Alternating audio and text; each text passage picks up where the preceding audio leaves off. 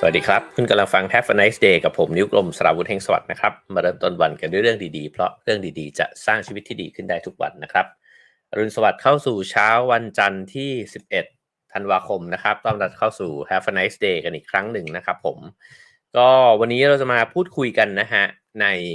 หัวข้อที่คิดว่าเหมาะกับการที่จะมาพูดคุยกันช่วงปลายปี แล้วก็กำลังจะตั้งต้นขึ้นปีใหม่นะครับ จริงๆ ก็กะว่าจะจัดซีรีส์เลยนะฮะว่าถ้าเกิดว่าเราอยากจะมาทบทวนชีวิตนะฮะว่าปีหน้าเราน่าจะใช้ชีวิตยังไงดีนะครับ หรือว่าวางแผนกับตัวเองยังไงนะฮะก็น่าจะตั้งหลักกันให้ได้สักนิดหนึ่งว่า แล้วคำถามสำคัญสำคัญนะครับ ในชีวิตว่าเออแล้วเราลืมตาตื่นขึ้นมาทำไมนะฮะบางคนอาจจะถามคำถามใหญ่ๆเลยก็ได้ว่าเรามีชีวิตไปเพื่ออะไร สิ่งเหล่านี้เนี่ยถ้าเกิดว่าเราได้ทบทวนนะฮะผมก็คิดว่ามันน่าจะนำมาซึ่งการตั้งหลักชีวิตเนี่ยที่มันมีธงที่ชัดเจนมากขึ้นนะฮะไม่งั้นเราก็อาจจะตั้งเป้านู้นเป้านี้เนี่ยจากสิ่งที่คนอื่นเขาก็อาจจะบอกกับเรานะฮะว่าเอ้ยมันควรจะเป็นอย่างนั้นอย่างนี้นะฮะก็เลยอยากชวนกันมานะครับ คิดกับคำตอบของตัวเองว่าสำหรับตัวเราเองเนี่ยเราตอบเรื่องเหล่านี้ว่ายังไงบ้างครับผม ก็เพราะฉะนั้นเนี่ยสิ่งที่จะนำมาฝากกันในวันนี้นะฮะก็มีมีความเรียบง่ายมากเลย เพราะว่าหนังสือเล่มที่หยิบมาเล่าสู่กันฟังนี้เนี่ยเขามีคำแนะนำ4ข้อนะฮะที่เขาบอกว่าถ้าเกิดว่าเราทำได้ตามนี้เนี่ยเราก็จะมีชีวิตที่มีความหมายนะครับ เดี๋ยวเราลองมาติดตามกันนะครับ เช่นเคยครับ ก็เข้ามาแล้วก็ฝากกดไลค์กดแชร์กด subscribe ช่องกันไว้ได้นะฮะใครยังไม่ได้กดปุ่มติดตามนะครับ ก็กดปุ่มติดตามกันได้เลยนะฮะ แล้วก็ขอขอบคุณสปอนเซอร์ของเราด้วยนะครับ ขอบคุณเท่าแก่น้อยนะฮะใช้ชีวิตให้มีรสชาติ ถ้าสาหร่ายต้องเท่าแก่น้อยนะครับ แล้วก็สามารถสนับสนุนรายการของเรานะฮะได้ตามเบอร์บัญชี แล้วก็ QR code ที่ปรากฏอยู่บนหน้าจอครับผม โอเคเรามาเริ่มต้นกันนะฮะผมหยิบเอาหนังสือเล่มบางๆนะครับ ไม่หนามากเล่มนี้นะฮะขึ้นมาเล่าสู่กันฟังในวันนี้นั่นคือ A Wonderful Life นะฮะผู้เขียนคือ คุณแฟรงค์มาเทล่านะฮะเป็นทั้งนักปรัชญา แล้วก็นักวิจัยด้านจิตวิทยานะครับก็เป็นคนที่เขียนหนังสือเหมือนกับว่านำเอาปรัชญาเนี่ยแล้วก็จิตวิทยาเนี่ยมาประกบกันนะฮะเพื่อที่จะทำความเข้าใจเกี่ยวกับเรื่องนี้แหละก็คือ เขาต้องการที่จะถามหานะฮะว่าตกลงแล้วเนี่ยชีวิตของเราเนี่ยมันมีความหมายยังไง แล้วเราควรจะครุ่นคิดกับมันเนี่ย ว่ายังไงได้บ้างนะฮะสำหรับฉบับภาษาไทยเนี่ยก็แปลโดยพี่อ๋องนะครับวุฒิชัยกฤษณะประกรณ์กิจนะครับสำนักพิมพ์ Being นะฮะก็ไปซื้อหามาอ่านกันได้นะครับ เล่มไม่ไม่หนาเลยนะฮะแต่ว่าก็เป็นหนังสือที่อ่านแล้วก็ได้คิดอะไรเยอะเลยทีเดียวนะฮะโอเค มาผมจะเริ่มต้นที่บทนี้นะครับ คือบทที่4เนี่ยเขาตั้งชื่อว่าชีวิตนี้มีความหมายอยู่แล้ว อันที่จริงเนี่ยมันอาจจะต้องตั้งคำถามกันตั้งแต่ต้นเลยนะครับ ว่าตกลงแล้วเนี่ยเรามีความจำเป็นมากแค่ไหน ในการที่จะต้องมานั่งคิดนะฮะว่าความหมายของชีวิตมันคืออะไร แล้วมันก็เลยชวนให้คิดต่อไปจากนั้นอีกว่าเอ๊ะมนุษย์เราเนี่ยมันตั้งคำถามกับเรื่องนี้เนี่ยมาเนิ่นนานแล้วหรือเปล่า หรือว่ามันเป็นในยุคสมัยของเรานะฮะที่มันถูกคุ้นคิดกันจริงจังซะเหลือเกิน ในบทนี้เนี่ยเขาก็พยายามจะไล่เรียงให้ฟังนะครับเขาบอกว่ามันก็มีแนวความคิดเนี่ยหลายแบบด้วยกัน อย่างนักปรัชญาเองนะฮะหรือว่าในมุมมองที่บางคนอาจจะเรียกว่าธรรมะก็ได้นะครับก็อาจจะมองว่าวิธีในการมองชีวิตแบบหนึ่งเนี่ยก็คือมองว่ามันก็เป็นสิ่งที่ไม่มีอะไรเนี่ยมาตั้งแต่ต้นอยู่แล้วนะฮะบางคนอาจจะคุ้นคิดกับชีวิตแบบนี้นะครับว่าเเราเนี่ยก็เป็นสิ่งที่ประกอบขึ้นมาจากองค์ประกอบต่างๆ ใช่ไหมฮะ เรามีชีวิตอยู่ในช่วงเวลาหนึ่งสุดท้ายแล้วเนี่ยเราก็ตายจากไปกลับคืนไปสู่ดิน แล้วก็มันก็ไม่มีอะไรเลยนี่นาบางนักปรัชญาบางคนก็บอกว่าชีวิตเนี่ยมันคือสิ่งว่างเปล่า แล้วก็ไร้แก่นสารนะฮะเพราะมันก็ไม่ได้มีความสลักสำคัญอะไรกับโลกขนาดนั้น เพราะว่ามนุษย์เองเนี่ยแหละไปตั้งนิยามความหมายนะฮะแล้วก็พยายามที่จะบอกว่าตัวฉันเนี่ยมันสำคัญ แต่ถ้าลองคิดดูดีๆ คิดอย่างลึกซึ้งเนี่ยชีวิตมันก็ไม่ได้สำคัญอะไรกับโลกหรือจักรวาลขนาดนั้นหรอกเราเป็นแค่ ตัวเลขมากๆนะฮะฝุ่นผงมากๆของจักรวาล นั่นก็เป็นอีกวิธีคิดหนึ่งนะครับหรือบางคนอาจจะบอกว่ามันก็อนิจจังไม่มีความเที่ยงไม่แน่นอนนะฮะมากมายนะครับ แต่แน่นอนว่าอะเราลองแบ่งว่ามันมีวิธีการมองชีวิตเนี่ยอาจจะได้ 2 แบบใหญ่ ๆ แบบที่ 1 ก็คือบอกว่าชีวิตเนี่ยมันไร้แก่นสารนะฮะแบบที่ 2 ก็คือบอกว่าชีวิตมันมีความหมายมากๆเลยนะอะอาจจะแถมแบบที่ 3 ให้ก็ได้คือบอกว่าแม้ชีวิตมันจะไร้แก่นสาร แต่มันก็มีความหมาย แล้วผมว่าสุดท้ายเนี่ยเวลาถกไปถกมานะฮะ มันก็จะลงเอยกันแถวแถวแบบที่3เนี่ยแหละ ก็คือมันก็ยอมรับแหละนะฮะ มองกันจริง ๆ มันก็เป็นแบบแรกไม่มีแก่นสารอะไรหรอก แต่ว่าทำไงได้ล่ะ เรามีชีวิตอยู่นะครับ เราก็ต้องพยายามตอบตัวเองให้ได้ว่า แล้วตกลงเนี่ย ฉันจะตื่นขึ้นมาทำไม โอเค กลับมาที่หนังสือนะฮะเขาก็บอกว่า ฉะนั้นเนี่ยมันก็น่าคิดเหมือนกันว่าตกลงแล้วเนี่ยไอการแสวงหาความหมายของชีวิตนะฮะหรือการคลุ่นคิดถามคำถามว่าความหมายของชีวิตคืออะไรกันแน่เนี่ยถ้ามองในโลกตะวันตกเนี่ยมันเพิ่งเกิดขึ้นมาเนี่ยประมาณสัก 2 ศตวรรษมานี้นี่เอง แล้วมันก็เกิดขึ้นมาเนี่ยพร้อมๆกันกับอะไรหลายๆอย่างนะฮะมันอาจจะเกิดขึ้นพร้อม ๆ กับพัฒนาการที่มันเปลี่ยนแปลงไปของสังคม เปลี่ยนแปลงไปของความคิด แล้วก็ทาง ความรู้ด้วยนะฮะเพราะว่ามันก็อย่างที่บอกเราเราจะพูดถึงศตวรรษแถวๆนี้บ่อยมากเลยใช่ไหมฮะใน Have a nice day นั่นคือศตวรรษที่ 18-19 นะครับก็เกิดความเปลี่ยนแปลงขึ้นมามากมายทั้งการปฏิวัติทางความคิดนะฮะปฏิวัติวิทยาศาสตร์ ปฏิวัติทางเทคโนโลยี ก็คือเกิดปฏิวัติอุตสาหกรรมขึ้นมา เกิดการปฏิวัติทางการเมืองการปกครองนะฮะมีความเป็นประชาธิปไตยมากขึ้น สิ่งเหล่านี้เนี่ยมันส่งผลให้เกิดสิ่งหนึ่งขึ้นนะครับก็คือความรู้สึกของการเป็นปัจเจกนิยมเนี่ยเพิ่มมากขึ้น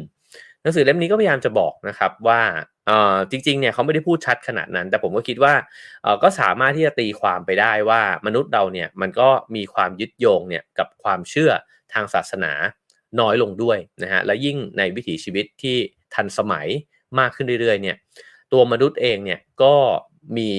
ความเรียกว่าอะไรไปร่วมกิจกรรมเนี่ยนะกับสำนักต่างๆ ทางศาสนาเนี่ยน้อยลงนะฮะสถาบันทางศาสนาเนี่ยน้อยลง ฉะนั้นเนี่ยแต่ก่อนเราอาจจะยึดโยงตัวเองเนี่ยนะครับไว้กับพระเจ้า ไว้กับคำสอนนะฮะไว้กับศาสดาต่างๆ นานาเหล่านั้น แต่เมื่อมนุษย์เนี่ยมีวิถีชีวิตที่เป็นสมัยใหม่เพิ่มมากขึ้นนะครับ เราก็อาจจะมีความรู้สึกว่าเราพึ่งพาตัวเราเองเนี่ยเพิ่มมากขึ้น ทีนี้แน่นอนเราสามารถอยู่ได้นะฮะคือชีวิตความเป็นอยู่มันดีขึ้น แต่ในแง่ความหมายในจิตใจเนี่ยมันก็มีคำถามตลอดเวลาว่า เอ๊ะ แล้วตกลงแล้วความหมายของชีวิตของฉันเนี่ยมันคืออะไร เพราะแต่ก่อนเนี้ยเราเกิดขึ้นมาใช่ไหมฮะเราก็สามารถที่จะยึดโยงกับสิ่งนู้นสิ่งนี้ได้ นิยามตัวเองได้ว่าฉันเป็นคนพุทธคนคริสต์คนมุสลิมต่างๆ นานาเหล่านั้น เดี๋ยวนี้แม้เราจะกรอกศาสนานะฮะลงไปในเอกสารต่างๆ แต่สำนึก ของความเป็นตัวตนของเราเนี่ยที่มันเชื่อมโยงนะฮะเอาเรื่องศาสนาก่อน ก็ผมว่าลดน้อยลงจางๆลงเนี่ยแน่ๆในโดยเฉพาะในเจเนอเรชันที่ค่อยๆ หนุ่มสาวเพิ่มมากขึ้นเรื่อยๆ เด็กลงเรื่อยๆเนี่ยนะฮะนอกจากนั้นเนี่ยมันก็ยังมีความยึดโยงที่อาจจะหายหายไปด้วยเหมือนกันนะครับในหลาย ๆ มิติเลย เช่น เรายังนิยามตัวเองว่าเราเป็นคนชาตินู้นชาตินี้เนี่ยมากน้อยแค่ไหนนะฮะหรือบางคนอาจจะรู้สึกไปด้วยซ้ำว่าเอ๊ะชั้นกับโรงเรียน ก็อาจจะไม่ได้รู้สึกเข้มข้นน่ะแบบคนในรุ่นพี่รุ่นพ่อแบบนั้นนะฮะฉันกับครอบครัวก็ไม่แน่เหมือนกันนะครับ ฉะนั้นเนี่ยในความเปลี่ยนแปลงในลักษณะนี้นะฮะจึงไม่แปลกถ้าเกิดว่าเราจะรู้สึกมากขึ้นว่า เราคุ้นคิดมากขึ้นฮะว่าตกลงแล้วเนี่ยเราเกิดมาทำไม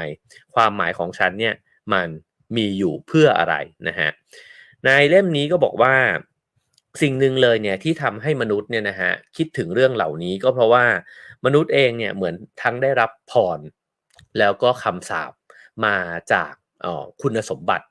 ของการเป็นมนุษย์ ซึ่งมันแตกต่างจากสิ่งมีชีวิตประเภทอื่นนะฮะเพราะว่าเราเนี่ยวิวัฒนาการมาจนเรามีสมอง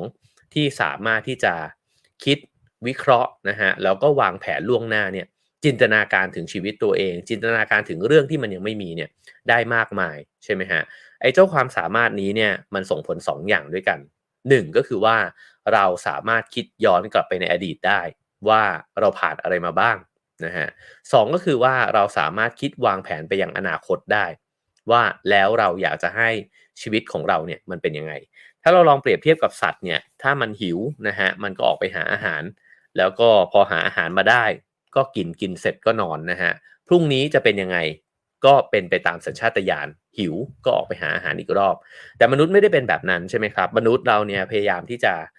คาดหวังกับตัวเองว่า แล้วอนาคตเนี่ยอีก 5 ปี 10 ปีไปเนี่ยเราจะมีชีวิตที่ดีไปกว่าตอนนี้ได้ยังไงบ้าง หรือเราอาจจะกังวลก็ได้ว่า ผ่านจากนี้ไปอีก 20 ปี เราจะเป็นโรคร้ายอะไรหรือเปล่านะฮะตอนนั้นเราจะยังมีงานทำอยู่หรือเปล่า สิ่งเหล่านี้เนี่ยมันก็คือการที่เรา คิดเนี่ยไปถึงอนาคตนะครับ เพราะฉะนั้นทั้งอดีตและอนาคตเนี่ยมันก็ทำให้เราเนี่ย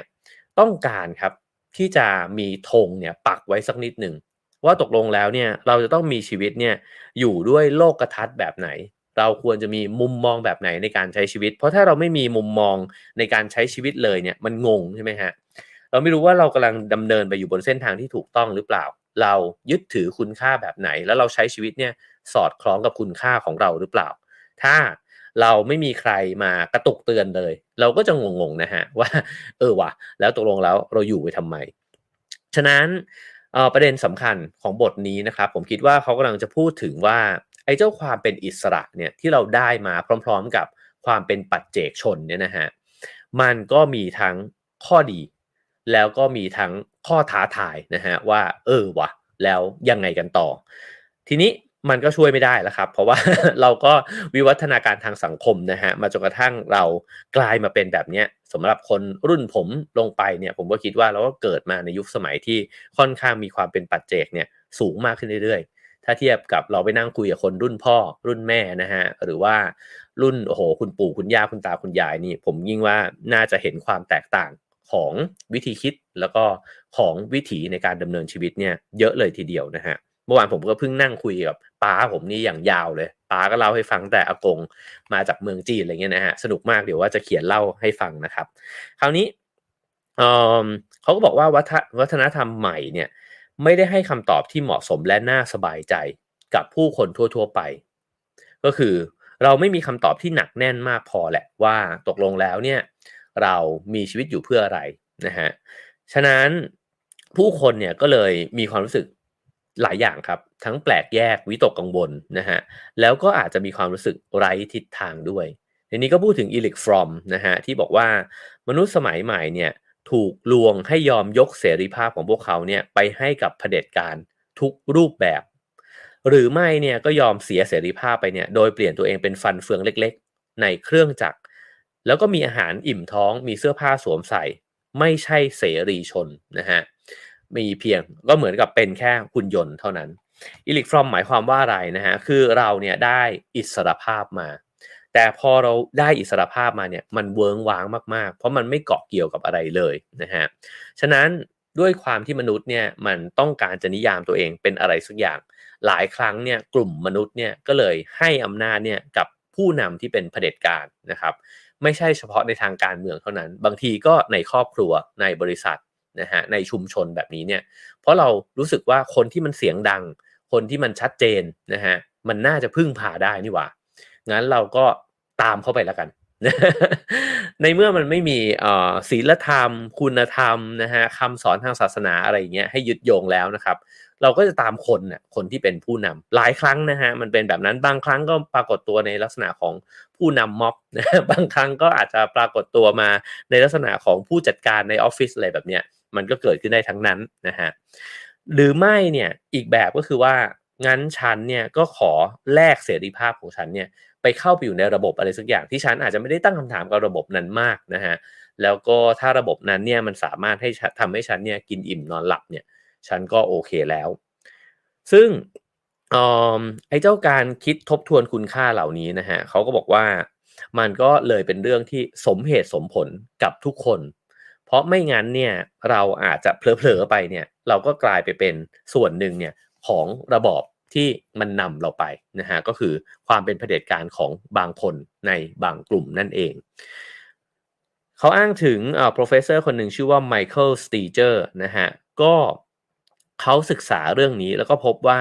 ยิ่งมีความหมายเนี่ยปรากฏอยู่ในชีวิตของคนคนหนึ่งนะฮะก็ยิ่งมีแนวโน้มลดลงที่คนคนนั้นเนี่ยจะเสาะแสวงหามันมากขึ้น ชาวตะวันตกเนี่ยลงมือปฏิบัติจากสภาพความขาดแคลนในชีวิต ส่วนใหญ่แล้วเนี่ยคนตะวันตกเนี่ยให้ความสนใจในเรื่องความหมายของชีวิต หมายความว่าเอ่อยิ่งมีความเป็นอิสระมากขึ้นเท่าไหร่นะฮะก็ยิ่งมีความรู้สึกว่าแล้วตกลงเนี่ยฉันจะตอบตัวเองว่ายังไงว่าฉันจะดำเนินชีวิตไปเพื่ออะไรนะฮะกับอีกแบบหนึ่งเขาเปรียบเทียบกับญี่ปุ่นนะครับก็คือว่าเขาบอกว่าคนญี่ปุ่นเนี่ยรู้สึกว่าตัวเองเนี่ยใช้ชีวิตอย่างมีความหมายอยู่แล้ว แล้วก็ยิ่งจะ ทบทวนนะฮะไอ้เจ้าชีวิตของตัวเองเนี่ยเพิ่มมากขึ้นไปเรื่อยๆ คือมันเหมือนมีความรู้สึกอะสมมุติว่าอ่าอันหนึ่งที่เรามักจะพูดกันใช่ไหมฮะว่าคำว่าอิคิไกเนี่ยหรือเหตุเหตุผลที่มีชีวิตอยู่เนี่ย ถ้าเราลองไปถามคนญี่ปุ่นนะครับ คนญี่ปุ่นเขาจะบอกว่าเขาไม่ได้มานั่งคิด ผมไปเที่ยวญี่ปุ่นไปทำงานเนี่ยนะฮะผมชอบถามเขาว่าคุณเนี่ยมานั่งคิดถึงอิคิไกไหมหรือว่าอิคิไกของคุณคืออะไรนะฮะเขาจะคิดนานมาก คือเหมือนสิ่งนี้มันไม่ได้อยู่ในชีวิตประจำวันของเขา แต่ในความเป็นจริงเนี่ยไอการทำงานและการใช้ชีวิตของคนญี่ปุ่นเนี่ยมันมีวิธีคิดแบบอิคิไกเนี่ยเยอะมาก เพราะว่าเขามีความทุ่มเทนะฮะมีความบ้าคลั่งในสิ่งที่เขาทำเนี่ยเยอะ ฉะนั้นเนี่ยหนังสือเล่มนี้ก็เลยบอกว่า มันก็เลยมีความรู้สึกว่าอยากทบทวนอะถึงไอ้เจ้าความหมายนี้เนี่ยเพิ่มมากขึ้นไปเรื่อยๆนะฮะในขณะที่ชาวตะวันตกเนี่ยเหมือนเคว้งอยู่ แล้วก็มันมันเหมือนยังหาหลักยึดเนี่ยไม่ค่อยได้นะฮะนี่ก็ในสายตาชาวตะวันตก ซึ่งเปรียบเทียบตัวเองเนี่ยกับคนญี่ปุ่นนะครับ เพราะฉะนั้นเนี่ยเขาก็เลยบอกว่ามันก็เหมือนมีพื้นที่ว่างนะฮะที่ทำให้ผู้คนเนี่ยพยายามที่จะทบทวนหาคำตอบของสิ่งเหล่านี้เพิ่มมากขึ้น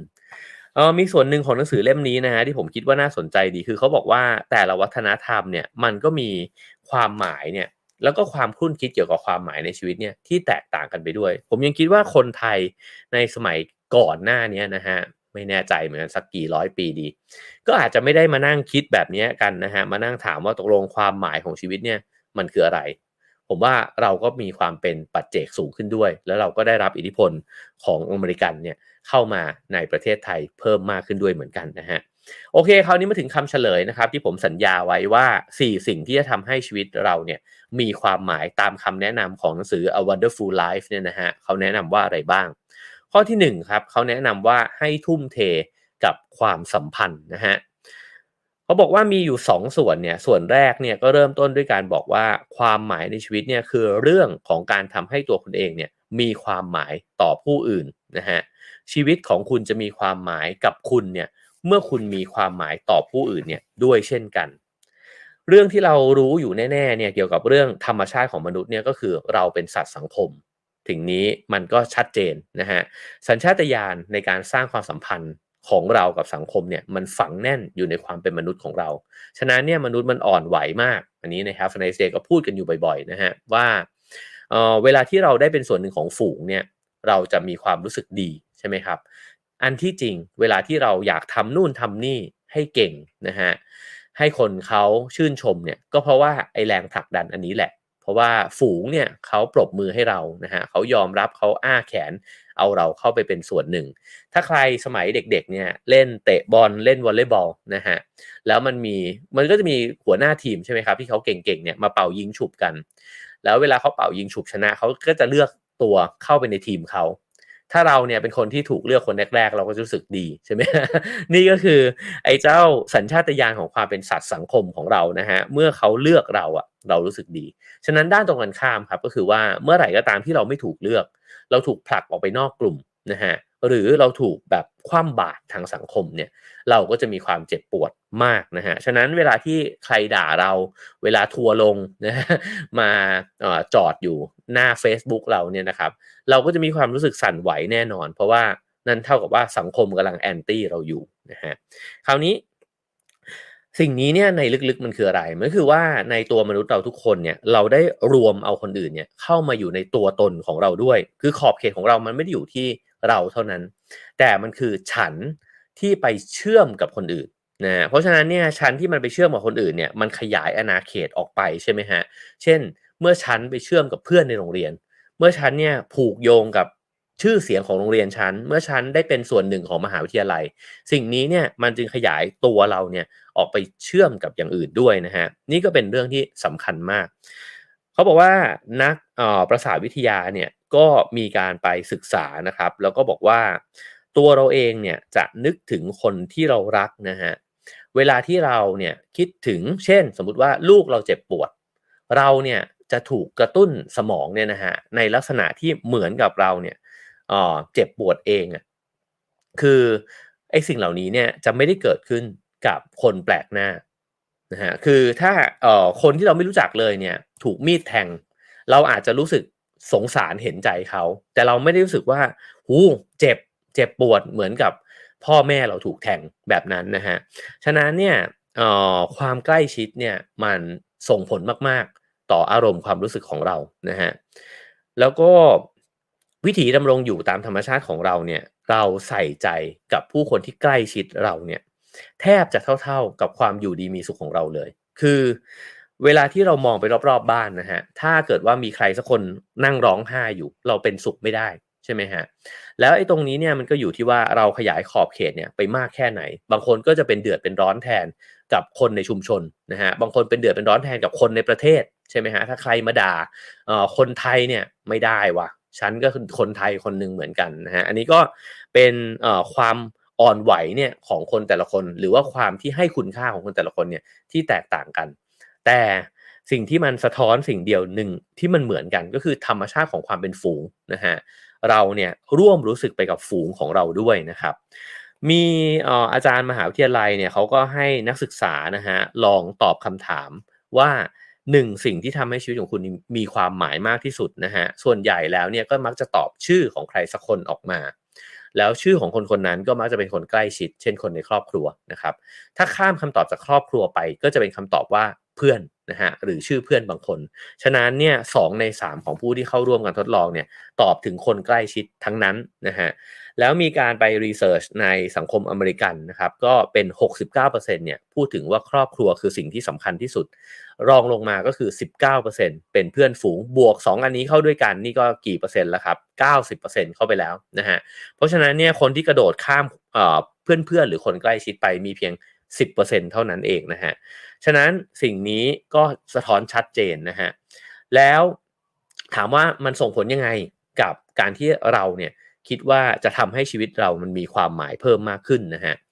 ในนี้ก็พูดถึงโมเมนต์ของเขานะครับว่าเขาเนี่ยคิดว่าในชีวิตประจำวันของเขาเนี่ยโมเมนต์ที่มันมีความหมายมากที่สุดก็คือ ตอนที่หลังเลิกงานกลับมา ได้เล่นกับลูกคนเล็กนะฮะอุ้มลูกได้เล่นกับไอ้เจ้าลูกคนโตนะฮะแล้วก็ได้พูดคุยกับครอบครัวของเขา สิ่งเหล่านี้เนี่ยเขาบอกว่าโดยไม่ต้องไปคิดอะไรเลยเนี่ยมันก็มีความรู้สึกเป็นสุขในหัวใจนะฮะแล้วก็รู้สึกเลยว่า เออว่ะชีวิตมันดีอะชีวิตมัน ฉันเข้าใจละทำไมฉันต้องมีชีวิตอยู่นะฮะโดยที่ไม่ต้องไปอ่อไปบวกลบคูณหารอะไรมาก ถ้าเราเข้าใจสิ่งนี้มันจะนำมาซึ่งอะไรนะฮะเขาบอกว่าอ๋อส่วนหนึ่งเนี่ยคน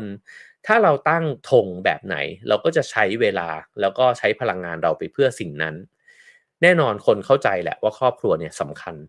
แต่เราอาจจะให้ความสำคัญกับครอบครัวเนี่ยในหลายรูปแบบใช่ไหมฮะเช่น เราอาจจะคิดว่างั้นเราเทำงานให้มากขึ้น เพื่อที่เราอาจจะซื้อบ้านที่สวยขึ้นเนี่ยให้ครอบครัวได้อยู่ แต่เราอาจจะไม่ได้อยู่ ซึ่งสิ่งนี้เนี่ยก็เช่นเราอาจจะเป็นหนี้มากขึ้นแบบนั้นนะฮะแล้วก็คิดว่าครอบครัวอาจจะมีความสุขเนี่ย จริง ๆ เราเมื่อทำไปเรื่อยๆเนี่ยมันก็อาจจะทำให้ความรู้สึกว่าความหมายในชีวิตเนี่ยมันหายไป เพราะว่าเราไม่ได้มีโอกาสได้มีเวลากับครอบครัวเนี่ยในช่วงเวลาที่ดีนะฮะซึ่งในนี้ก็บอกว่า ในทุกวันนี้เนี่ยมันมีสิ่งหนึ่งที่เป็นมุมที่ผมคิดว่าน่าสนใจนะฮะคือแน่นอนที่เราบอกว่าครอบครัวเนี่ยเป็นสิ่งที่สำคัญนะครับ แต่ในความเป็นปัจเจกเนี่ยมันก็ท้าทายเพิ่มมากขึ้น ผมว่าเราสังเกตเห็นได้ชัดจากสถิติการหย่าร้างนะฮะว่ามันก็มีการหย่าร้างกันสูงขึ้นกว่าคนยุคเดิม เพราะว่าก็ในเมื่อเราอยู่ด้วยกันเราก็อาจจะไม่สบายใจทะเลาะกันบ่อยๆนะฮะก็แยกกันอยู่ดีกว่า หรือ กระทั่งในครอบครัวเดียวกันเองเนี่ย ผมว่าพ่อแม่ลูกคุยกัน มันก็ไม่ได้ง่ายนะฮะทุกวันนี้เนี่ย เพราะว่ายุคสมัยมันเปลี่ยนแปลงไป การรับรู้โลกเนี่ยมันแตกต่างกันนะครับ ผมว่าทะเลาะกันได้ทุกเรื่อง ทะเลาะกันได้ตั้งแต่เรื่องส่วนตัวการแต่งตัวนะฮะไปจนถึงอุดมการทางการเมือง เพราะฉะนั้นครอบครัวอาจจะไม่ใช่สถานที่ที่สร้างความสุขเนี่ยได้ในแบบหนังโฆษณา หรือในอุดมคติแบบเดิมก็ได้ อันนี้เป็นเรื่องที่ต้องยอมรับกันเหมือนกัน ว่าไม่ใช่ทุกครอบครัวที่จะมีช่วงเวลาที่ดีให้กันนะฮะหนังสือเล่มนี้เนี่ยเขาบอกว่าในยุคสมัยใหม่เนี่ยมันจึงมีครอบครัวในลักษณะอื่น นั่นแปลว่าคนเราเนี่ยสามารถที่จะเลือกครอบครัวของเราเนี่ยได้นะฮะเพราะว่ามันมีกลุ่มคนที่มีความสนใจสิ่งที่คล้าย ๆกัน มีรสนิยมเหมือนกันนะฮะเราอาจจะ เชียร์ทีมฟุตบอลทีมเดียวกัน เราอาจจะไปลงทำงานอาสาสมัครนะฮะในสิ่งเดียวกัน สนใจในเรื่องสิ่งแวดล้อม สนใจในเรื่องอกีฬานะครับสนใจเรื่องศิลปะ สิ่งเหล่านี้เนี่ยไปรวมตัวกันเนี่ยเราอาจจะเจอครอบครัวใหม่นะครับซึ่งยังไงก็แล้วแต่เนี่ยมนุษย์มันไม่สามารถอยู่ได้โดยที่ไม่มีความใกล้ชิดเนี่ยกับผู้คนคนอื่นนะฮะฉะนั้นครอบครัวไม่ได้นิยามในนิยามพ่อแม่ลูกเท่านั้น แต่ ความหมายของชีวิตเนี่ยมันเกิดขึ้นเมื่อเราผูกโยงกับกลุ่มคนสักกลุ่มหนึ่งที่มีคุณค่าในชีวิตคล้ายกันนะครับ แล้วก็ได้ใกล้ชิดกัน ได้แบ่งปันทุกสุขกัน สิ่งเหล่านี้ถ้ามันขาดหายไป มันก็จะทำให้ว่างๆหวงๆด้วยเช่นกัน ในนี้ด้วยความที่เขามาจากสังคมตะวันตกนะฮะในช่วงเวลาหนึ่งเนี่ยเขาได้ไปเเที่ยวเดินทางเนี่ยในประเทศนิการากัว แล้วเขาก็สังเกตเห็นว่าที่ประเทศแห่งนั้นเนี่ยผู้คนเนี่ยมีความเป็นชุมชนสูงกว่าสังคมที่เขาอยู่มากนะฮะก็เดินไปก็ทักทายกัน ผมว่าก็เหมือนต่างจังหวัดของบ้านเราในหลาย ๆ ที่นะฮะฉะนั้นเนี่ยในแง่ของดัชนีความสุขเนี่ยจริงๆ มันก็ชี้เหมือนกันว่า ในสังคมที่ตัวเลขทางเศรษฐกิจเนี่ยอาจจะเทียบไม่ได้นะฮะกับสังคมที่เจริญแล้วหลาย ๆ แห่ง แต่ก็ปรากฏว่า ไอ้เจ้าตัวเลขความสุขเนี่ยของเขานะครับ หรือว่าความมั่นคงในใจเนี่ยมันอาจจะมีมากกว่า ฉะนั้นตัวผู้เขียนเองเนี่ยเขาก็เลยบอกว่า เออเขาก็คิดนะว่าตกลงแล้วเนี่ยมนุษย์เนี่ยมันวิวัฒนาการมาแบบไหน เพราะว่าในประวัติศาสตร์ของมนุษยชาติเนี่ยเราน่าจะมีชีวิตอยู่เนี่ยคล้ายคลึงกับคนที่นิการากัวเนี่ยมากกว่าที่นิวยอร์กนะฮะก็เราคงจะอยู่ใกล้ชิดกันเนี่ยกับคน คนด้วยกันเนี่ยนะครับ แล้วก็มีความผูกพันกับผู้คนในเผ่าเราในชุมชนของเราเนี่ยมากกว่าการที่เราจะเดินไปแล้วก็รู้สึกว่าทุกคนเนี่ยมันเป็นคนแปลกหน้าหมดเลย สิ่งเหล่านี้มันก็ส่งผลกับความอยู่ดีกินดีของเราคือสภาวะจิตใจของเราอะนะฮะแล้วก็ส่งผลต่อความรู้สึกของเราด้วยเหมือนกันว่าตกลงแล้วชีวิตของฉันมันมีความหมายไหม เพราะว่าฉันไม่รู้สึกว่าฉันเนี่ยเชื่อมโยงกับคนอื่นอยู่นะครับ ฉะนั้นเขาก็เลยบอกว่าลัทธิปัจเจกนิยมเนี่ยได้สร้างชุมชนแบบใหม่ขึ้นมานะฮะก็คือมันแตกต่างไปจากในสมัยที่เรายังเกาะกันเป็นเผ่าเนี่ยนะฮะสิ่งหนึ่งที่เราได้เพิ่มขึ้นมาคือเสรีภาพ แล้วก็ความสามารถในการที่จะไปเข้าร่วมชุมชนที่อิงตามคุณค่าแล้วก็ความสนใจส่วนตัวของเรา มันสำคัญยังไง คือในชุมชนแบบเดิมเนี่ยมันก็ดีงามแบบมัน แต่ก็ปฏิเสธไม่ได้เหมือนกันว่า มันอาจจะไม่ได้ดีงามสำหรับทุกคนนะฮะเมื่อวานนี้เนี่ยผมก็อย่างที่เล่าว่าคุยกับป้าป้าก็เล่าให้ฟังว่าอาม่าเนี่ยก่อนที่จะขึ้นเรือจากเมืองจีนเนี่ยนะฮะมาที่ไทยเนี่ยแล้วอาม่าเขาก็อยู่กับครอบครัวของอากง ซึ่งก็คือลูกสะพ้ยนั่นเองนะฮะก็เล่าให้ฟังว่าอาม่าเนี่ยเราให้ป้าผมฟังว่าโดนโขกสับเนี่ยสารพัดเลย เพราะว่าผู้หญิงจีนในยุคนั้นเนี่ยเต็มที่มากๆนะฮะคือถ้าอยู่ในบ้านพ่อผัว แม่ผัวเนี่ยนะครับ ก็โอ้โหโดนเต็มที่แน่ๆประเด็นตรงนี้ก็คือว่าเขาบอกว่าในโลกยุคปัจจุบันนี้เนี่ย ถ้าคุณรู้สึกว่า เอ้ยไอชุมชนของคุณเนี่ย มันมีความไม่เท่าเทียมกันเนี่ยนะฮะหรือว่าคุณอยู่ในสถานะที่มันต่ำต้อยกว่า หรือไม่สบายใจเนี่ย คุณก็สามารถมีเสรีภาพที่คุณจะเลือกออกมา แล้วก็ไป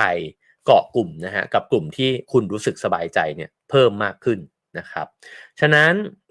ปัจเจกชนนิยมเนี่ยมันก็มีข้อเสียตรงที่ว่ามันทำให้เราโดดเดี่ยวมากขึ้น มันมีข้อดีในศาสถานที่ว่าเราต้องแสวงหาความร่วมมือกันเนี่ยระหว่างปัจเจกด้วยกันเนี่ยเพิ่มมากขึ้นด้วย ถ้าเราทำสิ่งนี้ได้เนี่ยเราก็จะมีชีวิตที่มีความหมายเพิ่มมากขึ้นนะฮะ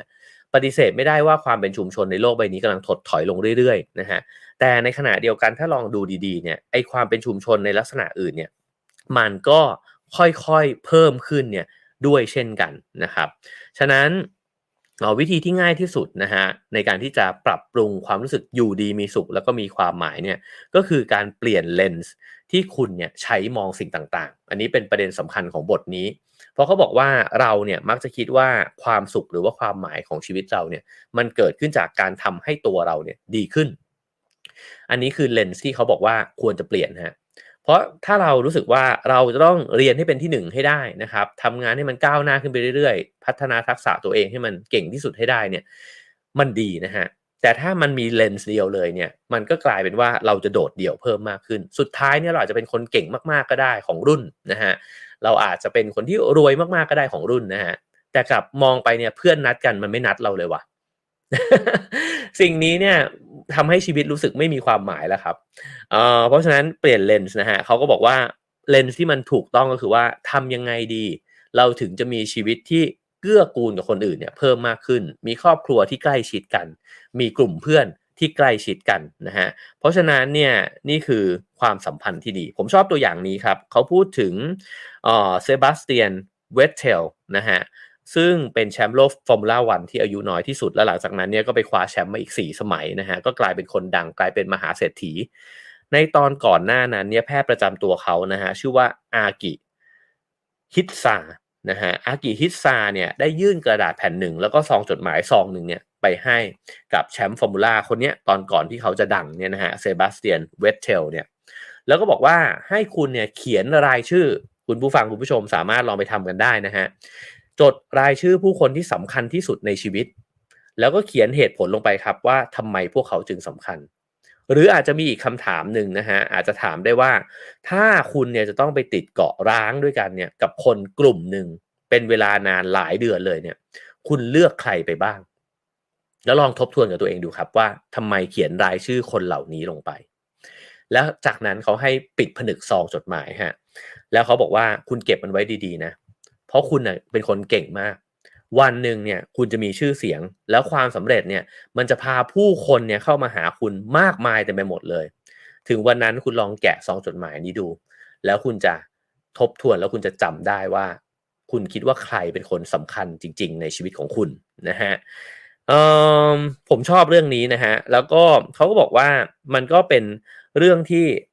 น่าคิด เพราะว่าเวลาที่เราใช้ชีวิตไปเรื่อยๆ เนี่ย เรามุ่งไปที่ความสำเร็จนะฮะแล้วความสำเร็จเนี่ยมันก็อาจจะดึงผู้คนเนี่ยมากมายแต่ไปบทเข้ามา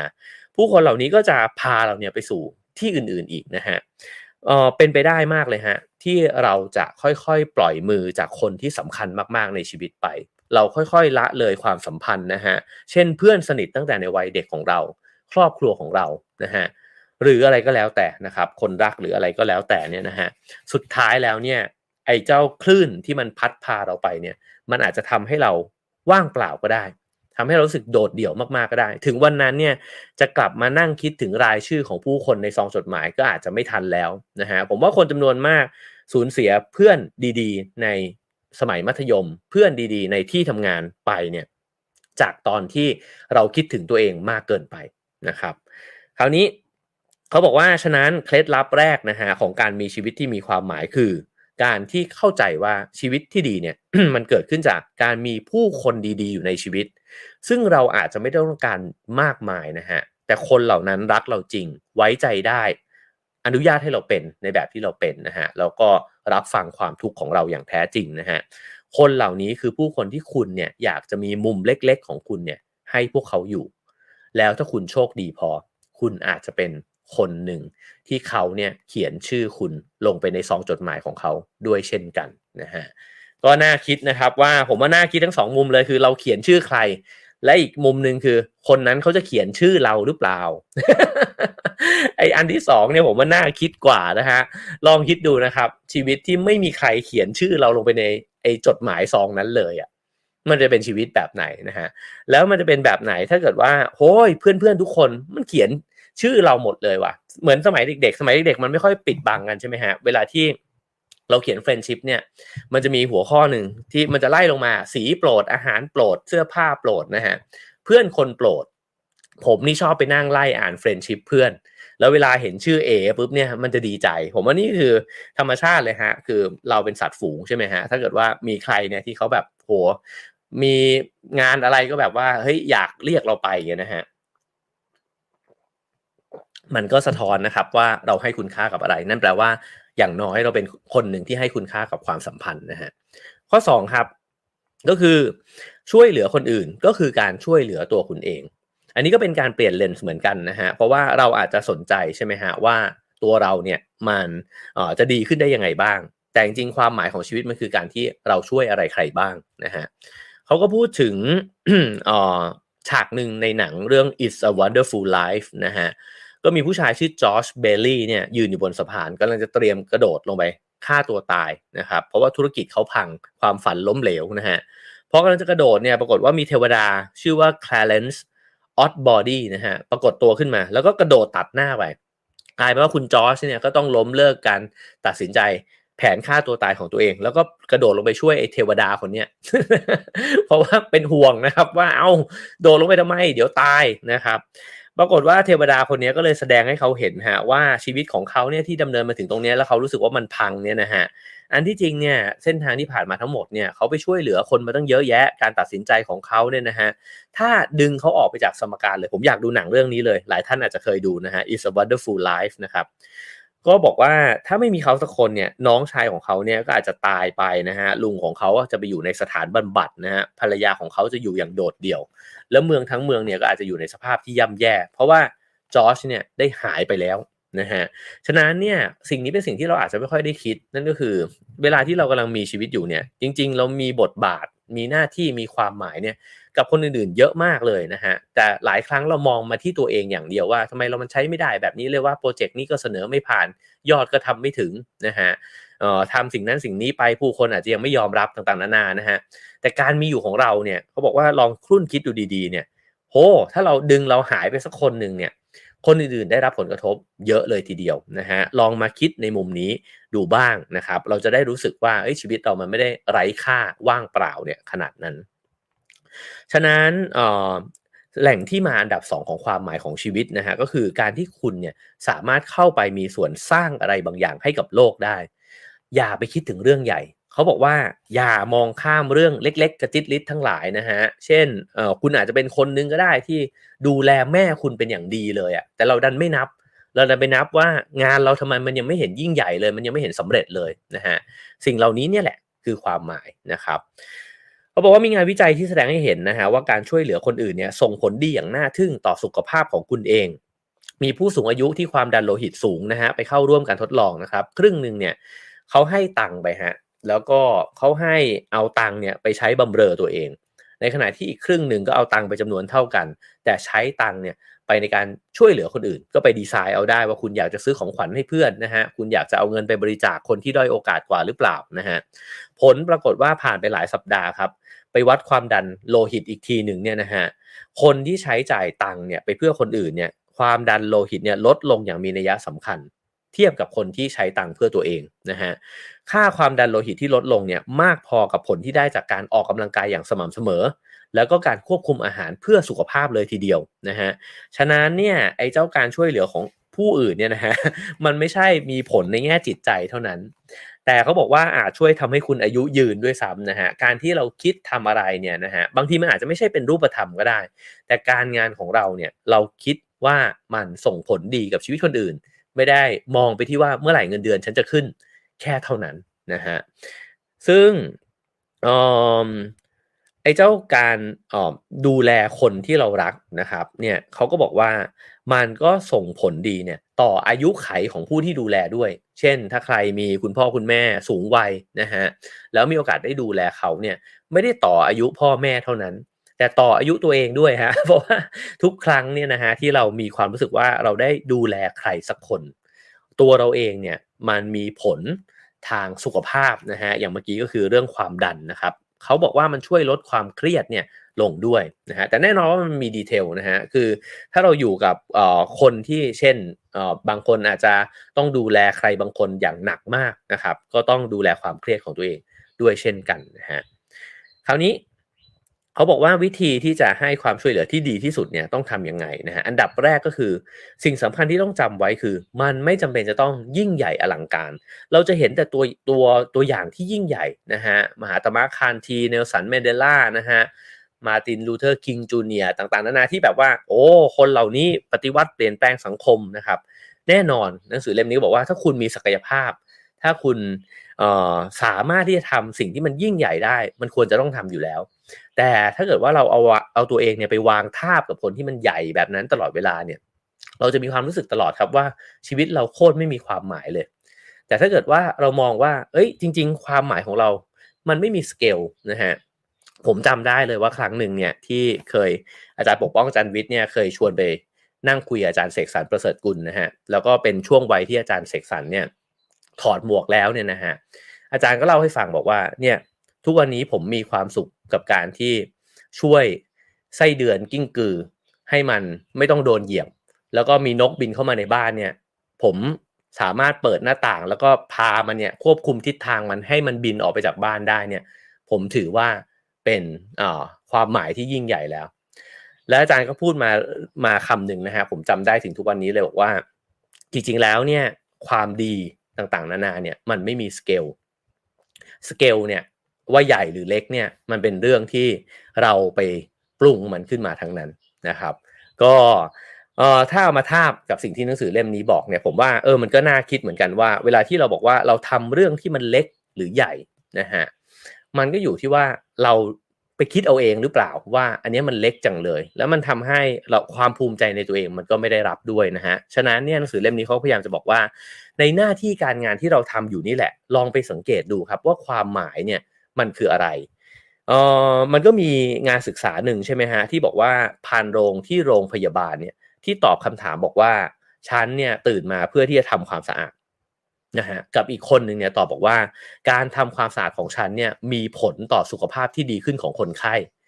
สองคนนี้เนี่ยมีสุขภาพนะฮะมีความสุขในการทำงาน มีความเบิกบานเนี่ยแตกต่างกัน เพราะคนหนึ่งเนี่ยขีดเส้นของตัวเองเนี่ยไว้เฉพาะหน้าที่ของตัวเอง ในขณะที่อีกคนหนึ่งเนี่ยมองเห็นว่าเขามีส่วนสำคัญเหมือนกัน เพราะว่าแน่นอนนะฮะถ้าห้องต่างๆ ในโรงพยาบาลเนี่ยมันสกปรก คนไข้ก็หายป่วยช้า มีโอกาสติดเชื้อมากขึ้นไปอีกใช่ไหมฮะเขาเห็นความหมายของสิ่งที่ตัวเองทำเนี่ยมากขึ้นไปแล้วมันเชื่อมโยงกับชีวิตของคนอื่นนะครับฉะนั้นในในเวลาที่ผมไปบรรยายเนี่ยผมก็มักจะพูดถึงประเด็นนี้ด้วยเช่นกันนะครับ ผมรู้สึกว่ามันมีตัวอย่างเยอะมากเลย ที่เราสามารถทำความเข้าใจเรื่องนี้ได้ ผมเข้าใจว่า มันไม่ได้ขึ้นอยู่กับว่า อาชีพการงานหรือหน้าที่ที่คนคนนั้นทำอะมันคืออะไร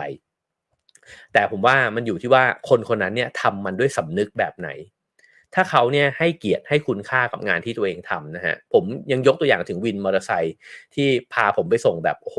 โคตรอภิมหาตั้งใจเนี่ยนะฮะแล้วผมรู้สึกเลยว่าเขาแบบสะใจมากกับการที่เขารู้เส้นทางเนี่ยนะฮะผมรู้สึกว่าคนแบบนี้มันสนุกกับ การทำงานของตัวเองมาก แล้วก็รู้สึกว่าเขาใช้ทักษะที่ตัวเองมีเนี่ยไปทำในสิ่งที่มันสร้างประโยชน์ให้คนอื่น ในขณะที่ผมมักจะเปรียบเทียบว่าอาชีพที่สังคมให้เกียรติเนี่ยนะฮะเช่นสมมุติว่าเป็นหมอละกัน แต่หมอคนนั้นเนี่ยไม่ได้มีสำนึกถึงคนไข้เลยครับ คือแค่คิดว่าทำทำให้จบจบไป แล้วก็รักษามันให้ได้มากที่สุดคนไข้เข้ามาก็ไม่ค่อยอยากคุยด้วย ไม่ได้เป็นห่วงอะไรคนไข้เลยเนี่ยนะฮะผมว่าอาชีพเออมันไม่ขึ้นอยู่กับอาชีพเลยนะครับ แต่ว่ามันขึ้นอยู่กับ how อะไม่ใช่ what นะนะฮะ มันคือ how ว่า เอ้ย คนคนนั้นเนี่ยทำด้วยสำนึกแบบไหน ด้วยความรู้สึกกับวิชาชีพของตัวเองแบบไหนนะฮะ ฉะนั้นถ้าเราสามารถมองเห็นนะครับว่าอาชีพการงานที่เราทำอยู่เนี่ย มันช่วยเหลือคนอื่นเนี่ยในแง่มุมไหนได้บ้าง แล้วสำนึกถึงมันอยู่บ่อยๆนะฮะ ซึมซับมันเข้ามาอยู่ในใจบ่อย ๆ เนี่ยเพราะว่าสิ่งเหล่านี้เนี่ย มันก็จะช่วยเพิ่มพลังให้เรา แล้วก็ทำให้เราเนี่ยเห็นความหมายของตัวเองด้วยเช่นกันนะฮะ ทีนี้มันมีเส้นแบ่งเล็ก ๆนะครับ ก็คือว่าคนที่ทำอะไรเพื่อผู้อื่นเนี่ยอาจจะมีบุคลิกแบบหนึ่งนั่นก็คือชอบเอาอกเอาใจคนอื่นมากจนเกินไปจนกระทั่งตัวเองเนี่ยสูญเสียเส้นของตัวเองเนี่ยนะฮะขอบเขตของตัวเอง ก็คือกลายเป็นว่าชีวิตทั้งชีวิตเนี่ยใช้ไปกับการดูแลคนอื่น แบบนี้เนี่ยไม่ใช่ความหมายที่ดี เพราะว่ามันมีโอกาสที่เราจะรู้สึกครับว่าเรากลายเป็นคนที่ใช้ชีวิตเนี่ยเพื่อคนอื่นตลอดเวลานะฮะก็เพราะฉะนั้นต้อง balance ตรงนี้ดีๆด้วย เพราะมันจะไปเชื่อมโยงกับคุณค่าข้อถัดไปฮะข้อที่ 3 ก็คือเขาบอกว่าเป็นอย่างที่คุณเป็นนะฮะความยิ่งใหญ่ของการเป็นมนุษย์ก็คือการที่เรามีอิสระ ในการที่จะทำกิจกรรมต่างๆเนี่ยในแบบที่เราเห็นชอบ แล้วก็เป็นสิ่งที่มีที่มามาจากภายในตัวเรานะครับ เรามีศักยภาพที่จะแสดงออกและเข้าถึงตัวเอง เพื่อทำในสิ่งที่เราเต็มใจทำหรือพูดได้ว่าสามารถเป็นตัวเองอย่างจริงแท้ได้ การที่ได้รู้สึกว่าเส้นทางชีวิตของเราเนี่ยเป็นไปโดยที่เรากำกับเองเลือกเองนะฮะสิ่งนี้มีความสำคัญอย่างมาก ต่อความรู้สึกว่าชีวิตนี้มีความหมาย อันนี้เป็นประเด็นสำคัญมากเลยนะฮะสำหรับผมผมคิดว่ามันทำให้อ๋อในหลาย ๆ เรื่องเลย ก็คือ การที่คนคนหนึ่งเนี่ยมีความสนใจเนี่ยมันมีแรงขับจากภายในนะครับ แล้วก็งานวิจัยเนี่ยก็ชี้บอกว่าเเขาตั้งสมมติฐานว่า คนเนี่ยยิ่งบรรยายรายละเอียดเกี่ยวกับตัวเองนะฮะออกมามากเท่าไหร่เนี่ยยิ่งสัมผัสรู้สึกถึงความเป็นตัวเองเนี่ยที่แท้จริงเนี่ยได้มากขึ้นเท่านั้น ฉะนั้นพูดง่าย ๆนะฮะว่าสมมุติว่าเอาคนสองคนเนี่ยมาเขียนไดอารี่นะครับนี่เขาไปทำการทดลองเลยนะฮะคนหนึ่งเนี่ยชอบเขียนไดอารี่แบบที่ พูดถึงข้างนอกอะฮะว่าเออวันนี้เนี่ยช่วงเนี้ยเศรษฐกิจมันเป็นแบบนี้ช่วงนี้รถติดจังเลยฝุ่นมันมาเยอะอีกแล้วอย่างเงี้ยนะฮะแต่ไม่ได้เชื่อมโยงกับตัวเอง คือเขียนถึงข้างนอกเขียนถึงคนอื่นเนี่ยนะครับ จะไม่ค่อยมีความรู้สึกถึงตัวเองเนี่ยรับรู้เข้าใจตัวเองเนี่ยมากเท่าไหร่ แต่คนที่เขียนไดอารี่แล้วสะท้อนถึงตัวเองเยอะๆครับ เช่น เอ้ยช่วงเนี้ยผมมีความรู้สึกว่าเป็นทุกข์มากเลย ตอนนี้แบบเป็นห่วงแม่จังเลยนะฮะเออตอนนี้เพื่อนคนนี้มันงอนเราอะแบบเนี้ย คนแบบนี้ฮะรู้สึกถึงความเป็นตัวเองเนี่ยมากต่างกันยังไง เขาบอกว่าไอ้คนแบบหลังเนี่ยรู้สึกถึงความหมายของชีวิตมากกว่า เพราะคนแบบแรกเนี่ยอาจจะเป็นในลักษณะของการมองออกไปนะฮะแต่อันเนี้ยคือมองเข้ามา แล้วสิ่งนี้มันสำคัญยังไง เขาบอกว่ามันก็เป็นเรื่องเดียวกันเนี่ยกับที่อับราฮัมมัสโลเนี่ยพูดถึงเรื่อง self actualization นั่นก็คือการที่เราตระหนักถึงตัวตนของเราที่แท้จริง นะฮะนั่นก็คือขั้นบันไดสูงสุดของมาสโลเนี่ยจะเกิดขึ้นได้เนี่ยนะฮะจากการที่เราเนี่ยค่อยๆพยายามที่จะเลือกนะฮะแล้วก็กระทำเนี่ยโดยที่ตระหนักว่าเรามีอิสระในการที่จะเลือกด้วยตัวเราเอง ไม่ได้เลือกจากแรงกดดันภายนอกนะฮะสิ่งนี้มีนัยยะสำคัญมากกับความสุขการเติบโต และความเต็มเปี่ยมของความเป็นมนุษย์นะฮะฉะนั้น ตรงนี้เราลองหยุดสักนิดหนึ่งก็ได้ว่าชีวิตเนี่ยมาจนถึงตอนนี้เนี่ยเราเนี่ยมีความกล้าหาญนะฮะหรือว่ามีโอกาสในการตัดสินใจเลือกสิ่งต่างๆเนี่ยจากตัวเราเองเนี่ยกี่มากน้อย ถ้าเราเลือกนะฮะมันแน่นอนมันก็มีทั้งผิดทั้งถูกสำเร็จล้มเหลวนะครับ แต่ว่าถ้าเกิดว่าเรามีโอกาสกุมบังเหียนชีวิตตัวเองเนี่ยมาโดยตลอดเนี่ยนะฮะเราจะค่อยๆรู้สึก2ออย่างหนึ่งก็คือรู้สึกว่าชีวิตนี้ฉันคุมเองนี่หว่า สองก็คือว่าเออรู้สึกเข้าใจตัวเองมากขึ้นด้วยครับว่าอ๋ออันนั้นฉันทำไม่ได้วะอันนี้ฉันห่วยวะแล้วอันนี้ฉันพอทำได้วะแต่ถ้าเกิดว่าเราเนี่ยดำเนินชีวิตมาเนี่ยโดยการที่คนอื่นเลือกให้หมดเลยฮะสมัยเรียนโรงเรียนพ่อแม่เลือกให้ จะเข้ามหาวิทยาลัยญาติบอกว่าให้เลือกนะฮะโตขึ้นมาฟังสื่อว่าเอ้ยสื่อเขาบอกอาชีพไหนกำลังมานะครับอาชีพไหนจะได้เงินเดือนดี แบบนี้นะฮะพอไปถึงจุดหนึ่งครับ เราอาจจะงงก็ได้ว่า แล้วตกลงเนี่ยชีวิตมันเป็นของใครวะ เราจะเริ่มรู้สึกว่าชีวิตในวันที่เซ็งนะฮะอาจจะไม่ไม่มีความหมายอะไรก็ได้นี่หว่า แล้วก็เราอาจจะมึนก็ได้ครับว่า แล้วตกลงฉันชอบอะไรกันแน่ ทีนี้เขาบอกเออประเด็นตรงนี้มีอันหนึ่งที่ผมชอบมากนะฮะก็คือเขาบอกว่าสิ่งหนึ่งเนี่ยที่มันเป็นแบบนั้นเนี่ยเพราะว่าไอ้คำว่าเสรีภาพเนี่ยมันมาพร้อมกับไอ้ลัทธิปัจเจกนิยมนี่แหละนะฮะไอ้เจ้าปัจเจกนิยมเนี่ย มันก็ทำให้เราเนี่ย แยกตัวเองออกมาจากคนอื่นนะฮะเพราะว่าชั้นเป็นชั้นเอง แต่ขณะเดียวกันเนี่ยไอความเป็นชั้นเป็นชั้นเองเนี่ยมันมี 2 แบบด้วยกัน แบบที่หนึ่งก็คือ ยืนยันความคิดของตัวเองตลอดเวลาฮะแล้วก็คิดว่าฉันเนี่ยมีชีวิตของฉันเองได้ โดยไม่ต้องพึ่งพาคนอื่น เพราะฉะนั้นฉันไม่ต้องพึ่งพาครอบครัวฉันก็ได้ เพื่อนฉันก็ได้ บริษัทฉันก็ได้แบบนั้นนะฮะให้คุณค่ากับความเป็นตัวฉันเนี่ยเหนือกว่าสิ่งอื่นใด เหนือกว่า